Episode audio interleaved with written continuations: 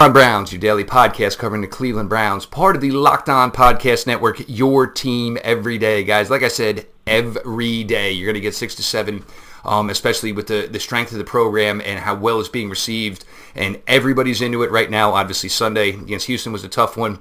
Big stretch here in December. Uh, you know, four winnable games on the docket. We'll see the way we're going to end the book here of the 2018 season. Obviously, still changes to come for 19 not so major, not so many holes to fill. It's going to be fun, um, guys. I, this is this is going to be a really fun episode for me. So if you hear a different tone in my voice, um, it's because I'm excited.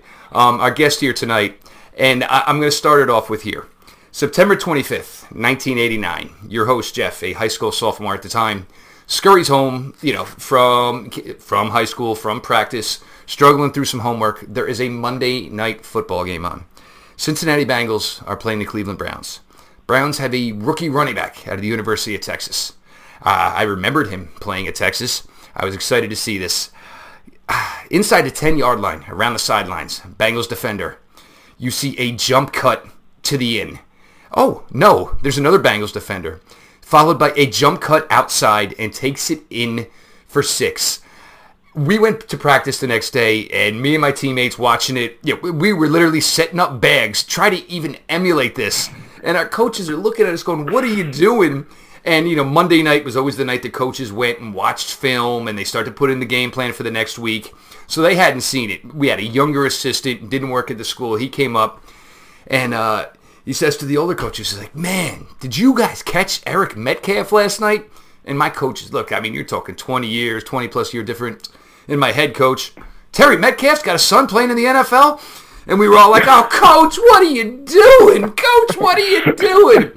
But guys, I, I could not be more excited for this and thrilled. Guys, joining me here this evening, uh, former Cleveland Browns running back, obviously had an extended run in the NFL, Mr. Eric Metcalf. Uh, Eric, how's life treating you these days?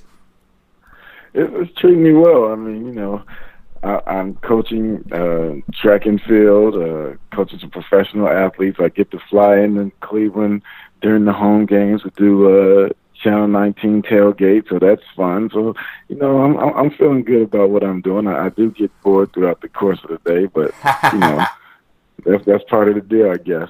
Well, and even still, you know, the kids are growing up. They're out too, doing their own thing. Uh, you know, mine are 12 and 11, right. man. I, I can't lie to you. I'm waiting for that next seven, eight years to kind of whistle on by where I can actually call my wife and say, hey, do you want to have lunch today? I got nothing to do. You want to have lunch? Uh, Eric, one thing. Be crying. Exactly. Oh, of course. She, she cries now when they go out for sleepovers.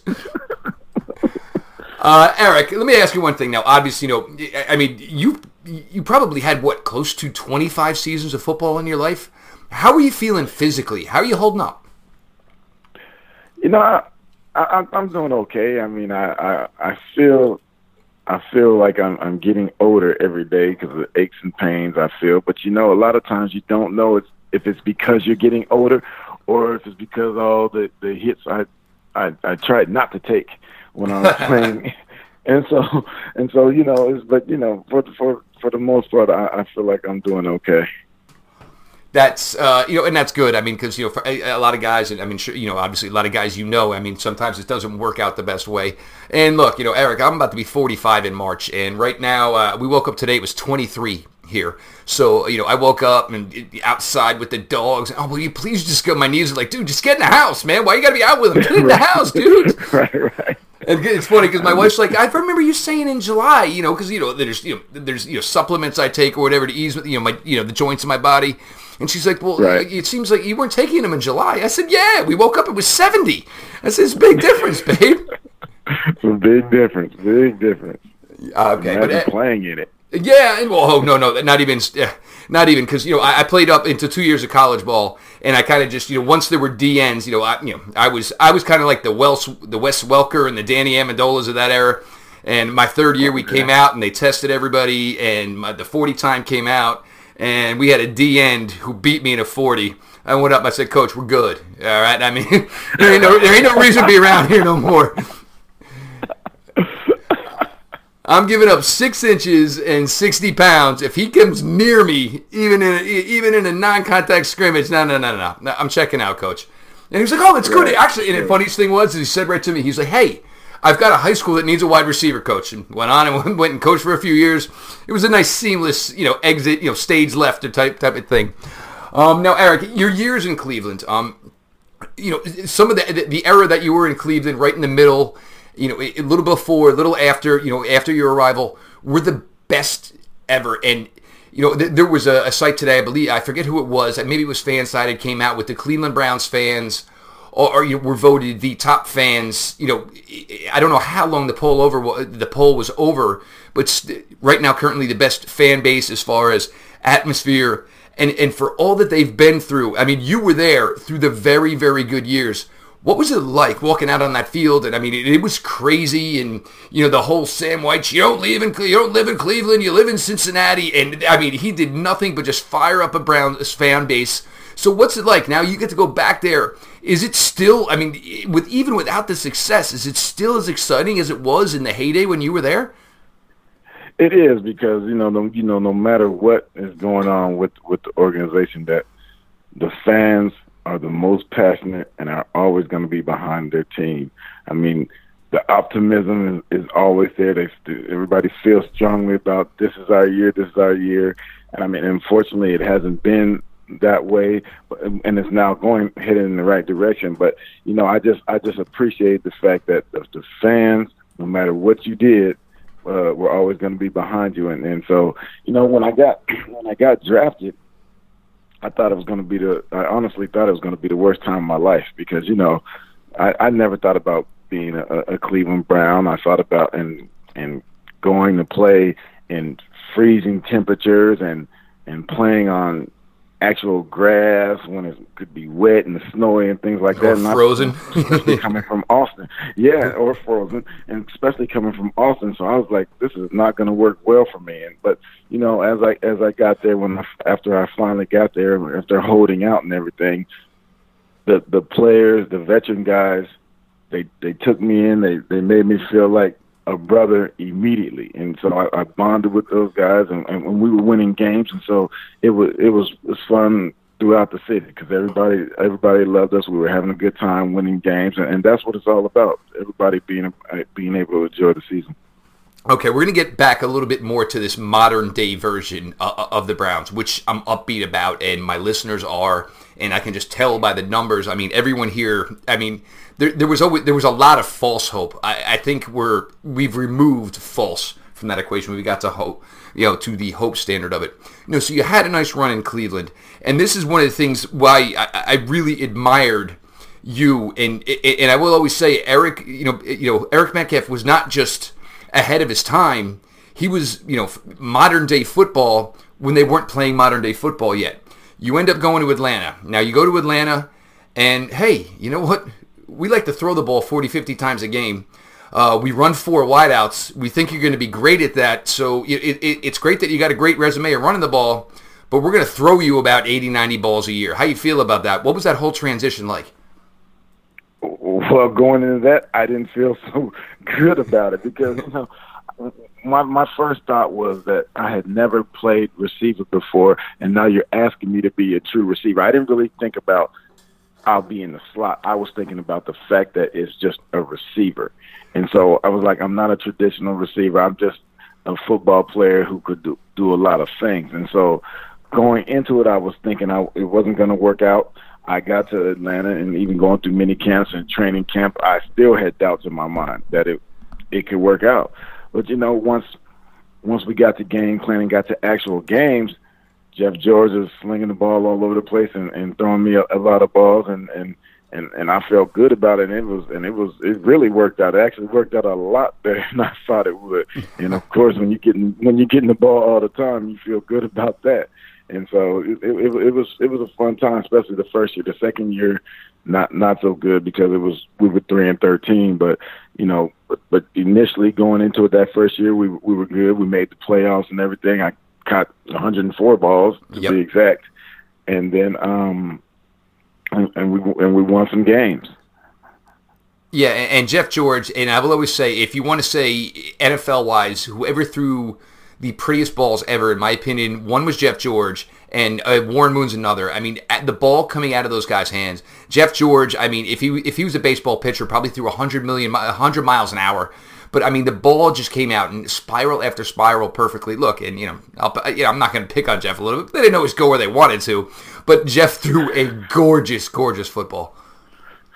Hey, he, he did, and, and you know they they didn't always go where he wanted to, but but I can say that year most of the time they came to me, and so I was so I was. And you made you do, that. and you made you do. So I guess what was your first thought? Like, wait a minute, you're going to throw me the ball, but there's not going to be like a right tackle and a right guard or a left tackle and a left guard in front of me. So I got some blockers. I got to do this all on my own. Right, but you know, but it, it was it was cool the way we did it because it was obviously it was it was run and shoot, but you know, and I got to I got to carry the ball some out the backfield as well. So that was that was my opportunity to go out there, and and although I had been moved positions, I got to still get the ball almost 20 times a game through rush rushing in it a couple of times, uh, catching nine ten balls, and then kickoff and, and punt returns. Which was you know which was something you had always done um, you know, now I'll get to this one here before we start going a little bit further along.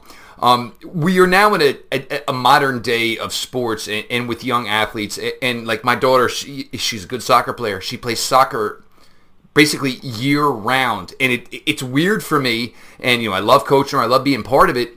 But it's like you know, you know, you were a huge track guy. For me, it's you know, once it got really cold and the football fields were frozen, you went indoors, you shot some baskets then, and you know, once it got nice out again, you grabbed your glove and your mitt. You went out to the baseball diamond. Uh, how much did did track help you? And the one thing I always said is the reason I got to as far as I did eh, with football is is because I played other sports and some of them I wasn't as good at.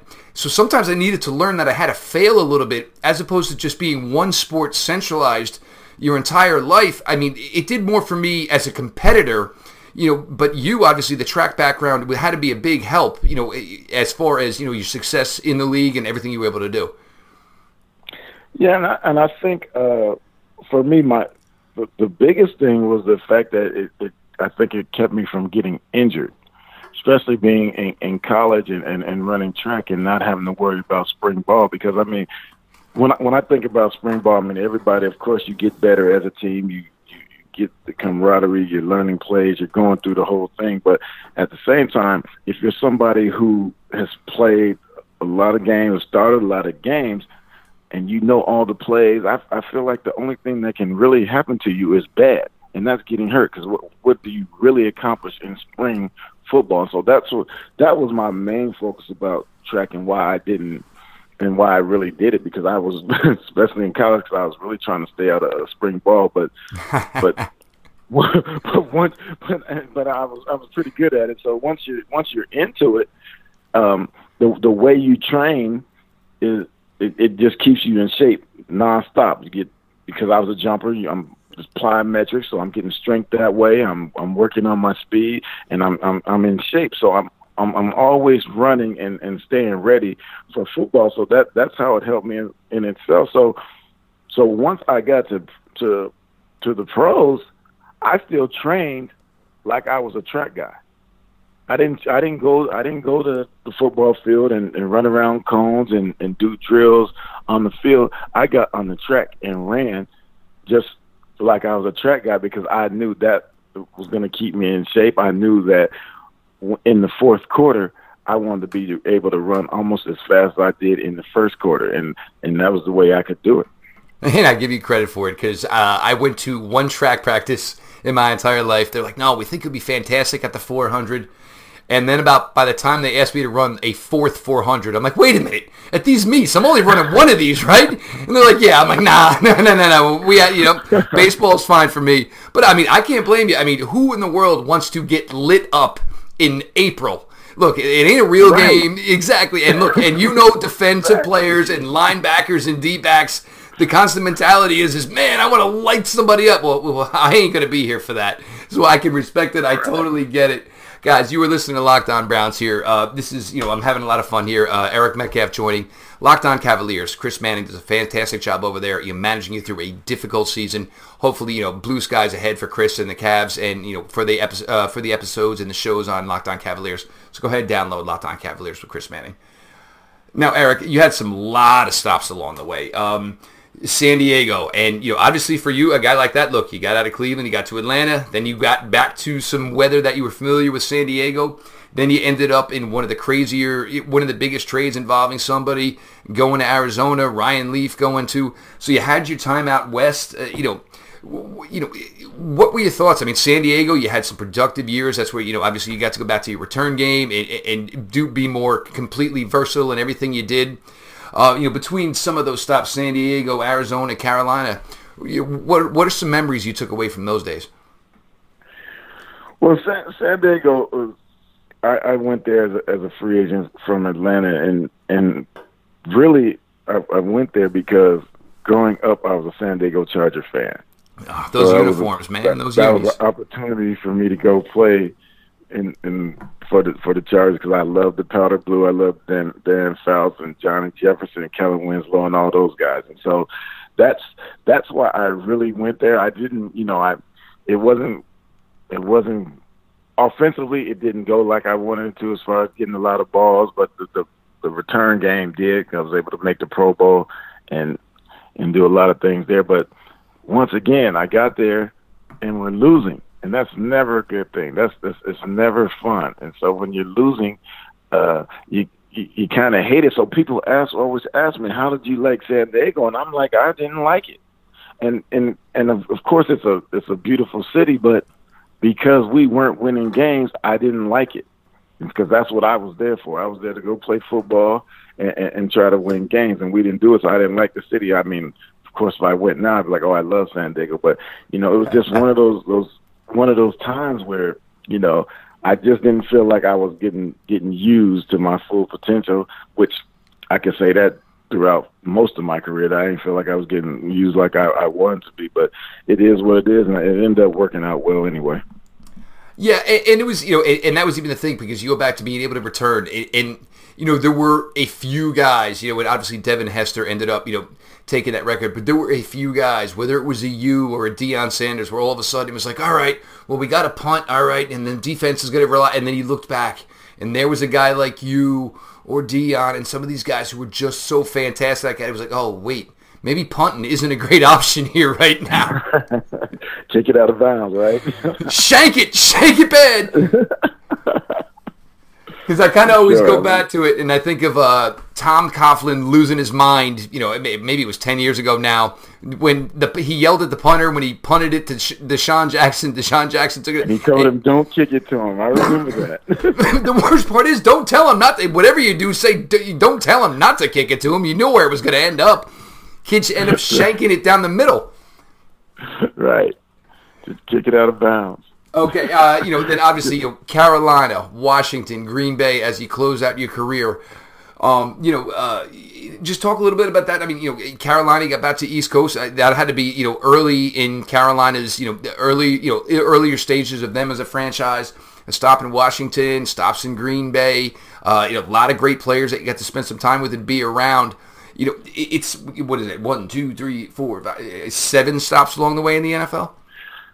So you know, it, towards towards the end, I, it it was it was a little weird because I was uh I was kind of I was semi-retired, you know, not, and not really into playing as much. So, like in 2000, I didn't play in 2000. Yes. So when you when you're talking about those stuff, so so I didn't play in 2000 um, after the Carolina season because I kind of had a sour taste about football when I when I left there. But so 2000 I didn't play. Um, in in 2001, uh, Jon Gruden was with the Raiders and he asked me to come come play there, and uh, and I went and I um I was going through uh off season workouts and everything, and and I knew I knew after off season in training camp that I was going to get released, and so just just because I I had a big roster bonus and I knew I was going to get released, and they were going to try to bring me back, but I didn't. I wasn't for that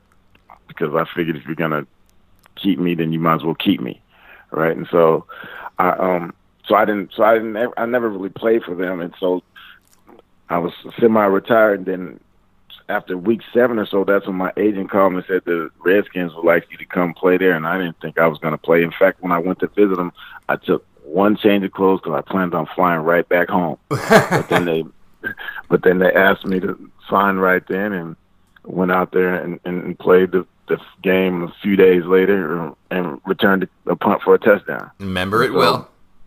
And so and so that was so that was that was a fun part. I mean, especially it was really fun because I went to high school in in Arlington. Yep. So getting to be there and and playing in front of some of my friends who I'd given tickets to and and people who I knew growing up. So that was that was fun.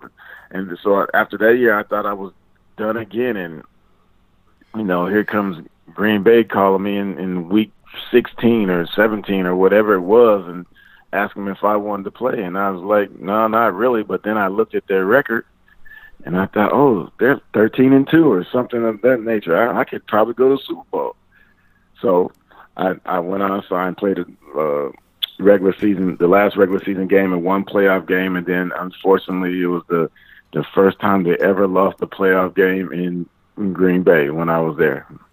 and so, you know, so it didn't work out. But trying to get to the Super Bowl and, and, and it didn't work out. But you know, and and and and, and going to that team and trying to get to the Super Bowl, I felt okay about it because I knew I was going to be the punt returner, so I knew I would always be on the field. Now, if it was going to be a situation where to say they you might we just want you to come and, and be there and not really play, then I probably wouldn't even attempt it.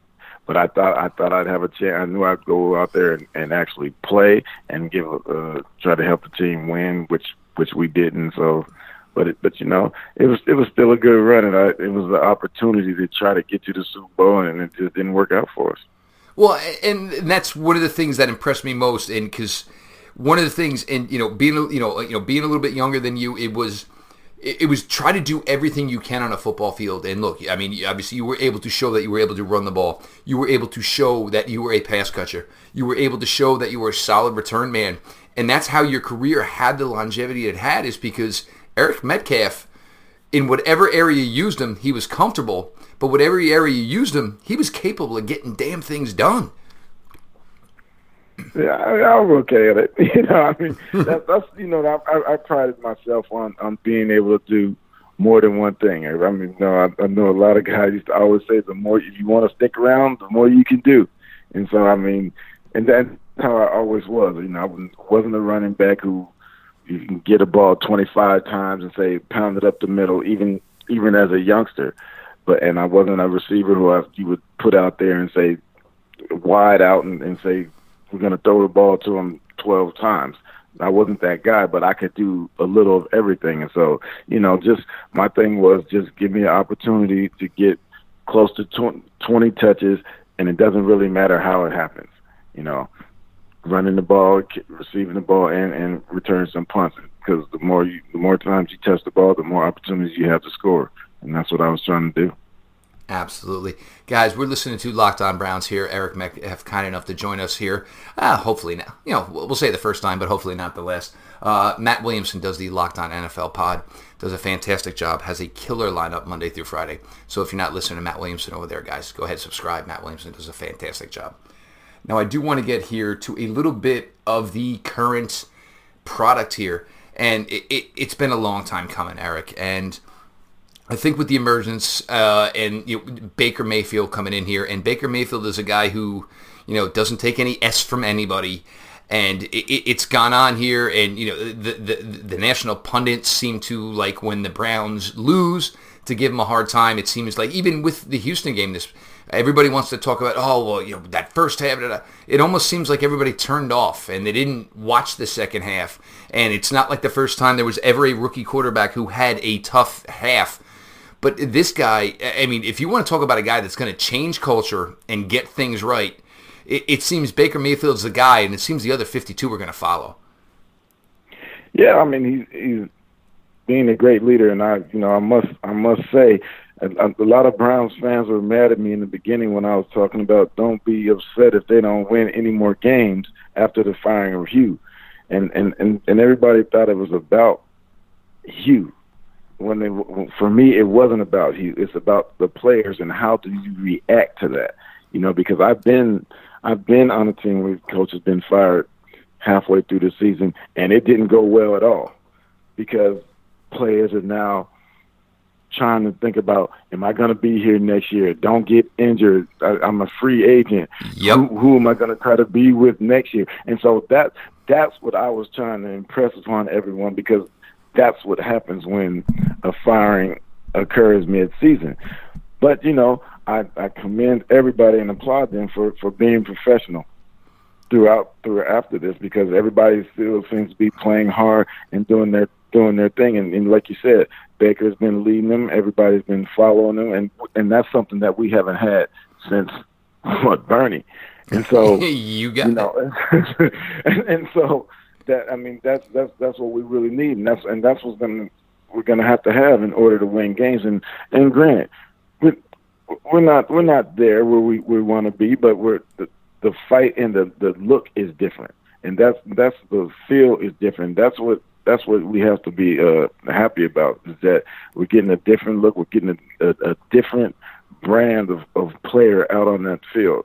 Seeing people who care about the Cleveland Browns, who care about winning, whereas in in previous years it's just been like it was just a stop for guys, you know, and they're just coming through here just to get to their next team. And so we, I think we got a team now with John Dorsey and Lonzo Highsmith. Those guys are bringing in players who are who are winners, who, who want to win, who actually want to be in Cleveland because they they they feel what it's like to be in that city, and as as a as a Cleveland Brown, and and I think you know now we will be able to convince free agents to come in there. You know what yep. I mean? Because because well, in, in previous years, why would someone who a big free agent come to Cleveland? There would be no reason for them to come there, right?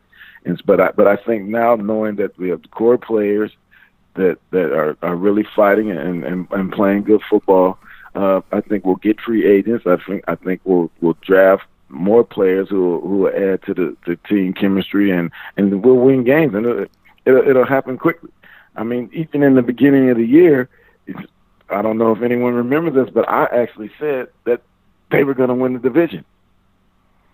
And and then and then you know, a couple miss miss kicks went bad early, but but even even with those missed kicks, they they they lost. They didn't they didn't win games that I I didn't pick them to win those games, and so you know things happen over the course of the year. You have the head coach and your your offensive coordinator fighting, which obviously was worse than people outside the building knew. And and, and so and that that was. It's also kind of funny though. You look at it though, and it was like you know, you had Hue, you brought in Haley, and you know, Gregg Williams. You know, obviously had the reputation a little bit of Hughes, a little bit of a loose cannon. But it almost seems like Gregg Williams was the stabilizing influence, and it's that's almost like just a little bit of a laugh there. But I think with Gregg, I think Gregg looks at the, all these young guys, and with young play and look, you know, Eric, you got kids, you know, close to this age. You know, I got kids getting closer to this age. They they can smell BS. So you want to know what? Even if whatever level you're coming from, just be honest. And me, maybe with Gregg, maybe it's sometimes it's coming from a, a little bit of a mean old cuss type of attitude, but they respect honesty.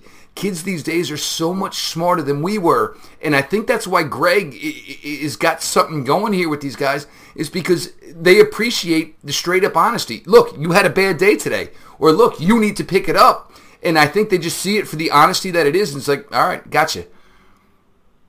Yeah, and I, and I can see that. I mean, you know, he's he's been a head coach in, in the league before, and he, you know, he's had a team where they they were doing well and some that weren't doing well. So you know, he he knows how it he knows how it goes.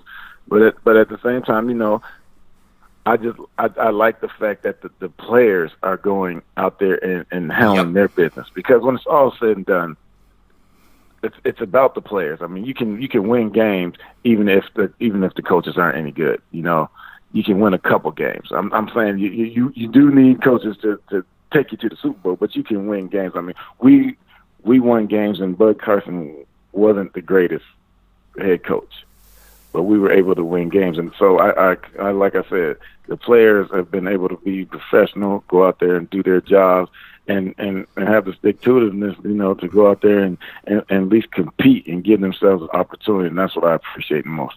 Yeah, and, and you keep in mind you have five first round picks over the last two years. So you've got Myles Garrett, you've got Baker Mayfield, uh, you have Denzel Ward, you have. Uh, I mean, uh, you have Jabril Peppers, you have David Njoku. Then you trade, like you said. I mean, they weren't, you know, they had all the cap space in the world last year, but who was going to come running to this scenario for the Cleveland Browns? So they made a moves right. for pros, pros like Jarvis Landry, like Damarious Randall. Um, you had some later picks that you hit on with the guys like Joe Schobert. So you know, and one thing we keep I keep talking about, and we talk about with a lot of guests on the show here is, you know, for the Browns, it was always you know like you bought a new house and you had to go to Costco and you needed everything. You needed toilet paper, you needed paper towels. I mean, and you had to go spend seven hundred dollars. But now for the Browns, it's like, well, we need we need chicken for dinner. Uh, we're a little low on orange juice, and you know that's kind of where it's matriculating to. And it's it, it's a great product, and the best part is it's young. So look, if there's an available guy this year, you know, who needs, you know, hey, you know, to get him to come here to Cleveland, it's a three-year, thirty million deal with twenty-five guaranteed. They've got it. They've got it in spades. And then and they got it, and then he can now look at the roster and say, oh, they have players who I'm willing to play with. Yeah. Because in, in, in previous years we didn't have that. I mean, I, I think in, in, in over the last twenty years, some of the players I think I could have played on that team. And, so, you know, because I didn't feel like we just had we didn't have players that people were scared of. There wasn't you know? enough teeth. And now, and now we have people that they're scared of, and that changes the game. Yep, and, and you know, and if you go offensively, you know, you have it with the quarterback, you have it with two solid running backs, you have a couple of tight ends. Actually, you have you know have three tight ends that can do some things. Wide receivers, you can run four and five deep. Your offensive line is you know each week seems to be getting a little bit better and a little more comfortable with each other. Defensive line, you have some guys. You know, linebacking corps, secondary, and it's there's a lot more there, and there's a lot less work to do and, you know, that's why I think, you know, of this next four games, the biggest ones, in my opinion, are Baltimore and Cincinnati because it's not even going to be record. But if you can take Cincinnati again, even if you can take Baltimore again, and you know that you're going into 2019 and you are already the second best team in your division based on how you played this year, I mean, that is a lot of work to be done in one year after going 0 16. Oh, for sure. And I mean, and and then and you know when you think about it, confidence is everything. And Absolutely. so you, you, you beat those guys, uh, Cincinnati and, and Baltimore, towards at the end of the year, and and you go like you said, you go in second best in the conference. Now everybody is believing we can win. It's, it's not about trying not to lose. Everybody's thinking we're going out there to win football games, get to the playoffs, win a division, all that. Because that's the, the mindset changes. We we haven't had that mindset over the, over in, in forever. But now I think we have players, we have we have cap space, we have the people running the team that can can, can get us in a position to win the division. I 100% hear you. Now, Eric, one thing, and we got to this before we hit the record button, so I want to give you some thoughts here. Um, let's go back to the Monday night 53-51 game. Eric, there's just some weeks here in this league and now look, I mean, whether it's, you know, I mentioned that Eric was kind of an Alvin Kamara in his day. He said maybe a Christian McCaffrey. What would an Eric Metcalf be able to do in the NFL today, the way defense is played, where it's like, well, all right, we won't let the linebacker kill us, but meanwhile he's going to touch the ball 15 to 25 times, put up 150 to 202 scores, and at the end of the day we lose and realize, wow, he may have killed us. You know, I, I I'd like to think that I'd be all over the field and have millions of yards. I mean, because like you said, the the, the way the game is played, you can't really tackle hard anymore, nope. and so you don't have to worry about getting getting hit as much.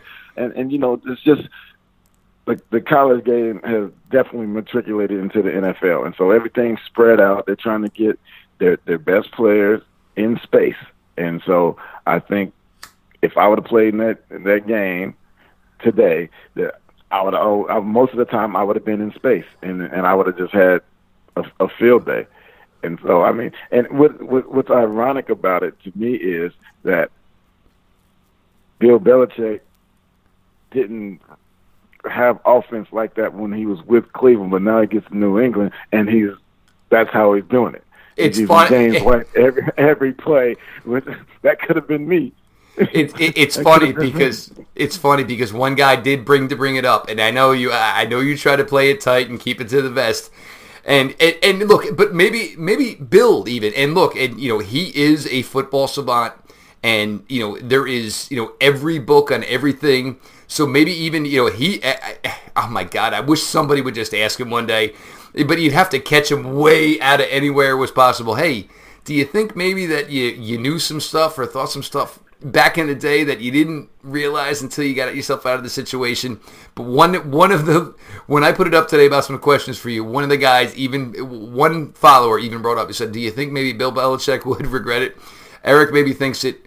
Look, Bill, we're going to have to get him out of the NFL before he's going to admit anything. He'll write a fantastic book one day, and it'll literally be the Bible of football, probably. Right. I mean, Bill Bill is a great coach. I mean, you know, at the at the time he was coming from the New York Giants and uh, Bill Parcells, and you know that's NFC East. Then that's smash mouth football. So that's all he knew.